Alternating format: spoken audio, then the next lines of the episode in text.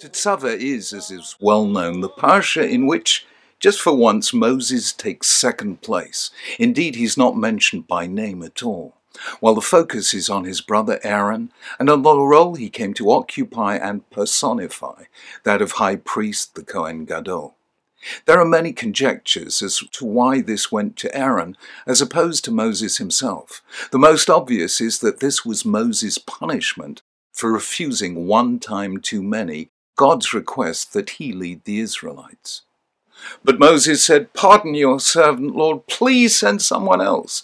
Then the Lord's anger burned against Moses, and he said, What about your brother Aaron the Levite? I know he can speak well. He's already on his way to meet you, and he will be glad to see you. You shall speak to him and put words in his mouth. I will help both of you speak, and will teach you what to do. He will speak to the people for you, he will be your spokesman, and you will be his guide.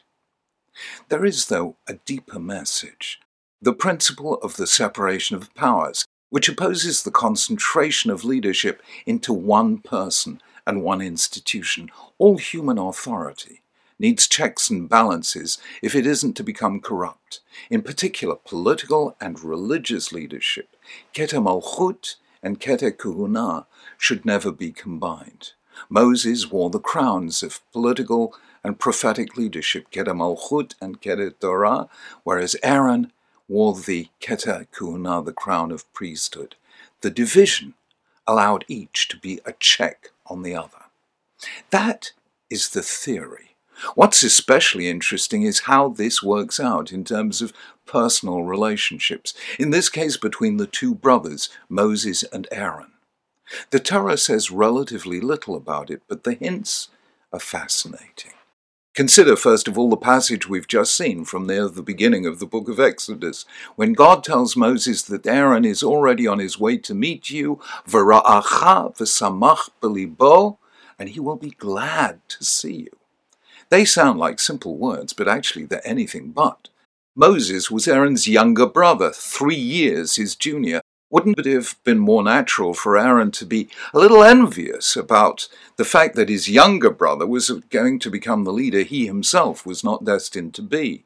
All the more so since Moses hadn't spent his life among the people. He'd been first an adopted prince of Egypt and then had taken refuge with Yitro and the Midianites. Relative to Aaron, Moses, his younger brother, was also an outsider, yet God says he will be glad to see you. Aaron's ability to rejoice in his brother's rise to greatness is particularly striking when set against the entire biblical history of the relationship between brothers until now. It's been a set of variations on the theme of sibling rivalry Cain and Abel, Isaac and Ishmael, Jacob and Esau, Joseph and his brothers. The psalm says, how good and pleasant it is for brothers to live together. But after reading Bereshit, you are more than likely to add, and how rare. But now, comes the second test. This time not of Aaron, but of Moses. Moses is now being commanded to create a form of leadership he himself will never be able to exercise, that of priesthood. And the person he has to award it to is his elder brother. Can he do so with the same generosity of spirit that his brother showed towards him? Note how the Torah emphasizes God's insistence that it be Moses who bestows this honor on Aaron.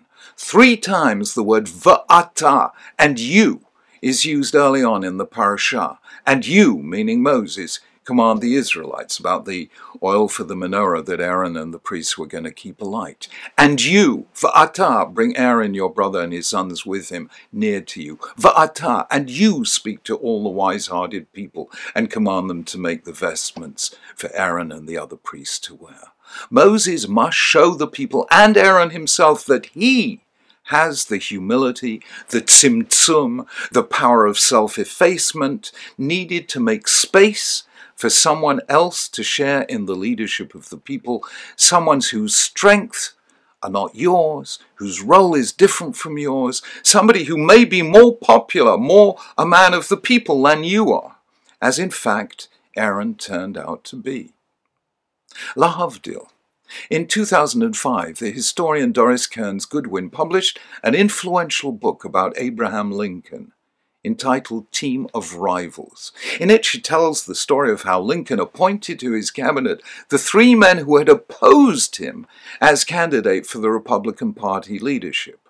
William Henry Seward, who had been expected to win, eventually said of him that his magnanimity is almost superhuman. The president is the best of us. It takes a special kind of character to make space for those whom you are entitled to see as your rivals. Early on, Aaron showed that character in relation to Moses, and now Moses is called on to show it to Aaron. True leadership involves humility and magnanimity. The smaller the ego, the greater the leader. That's what Moses showed in the parashah that doesn't mention his name. Shabbat Shalom.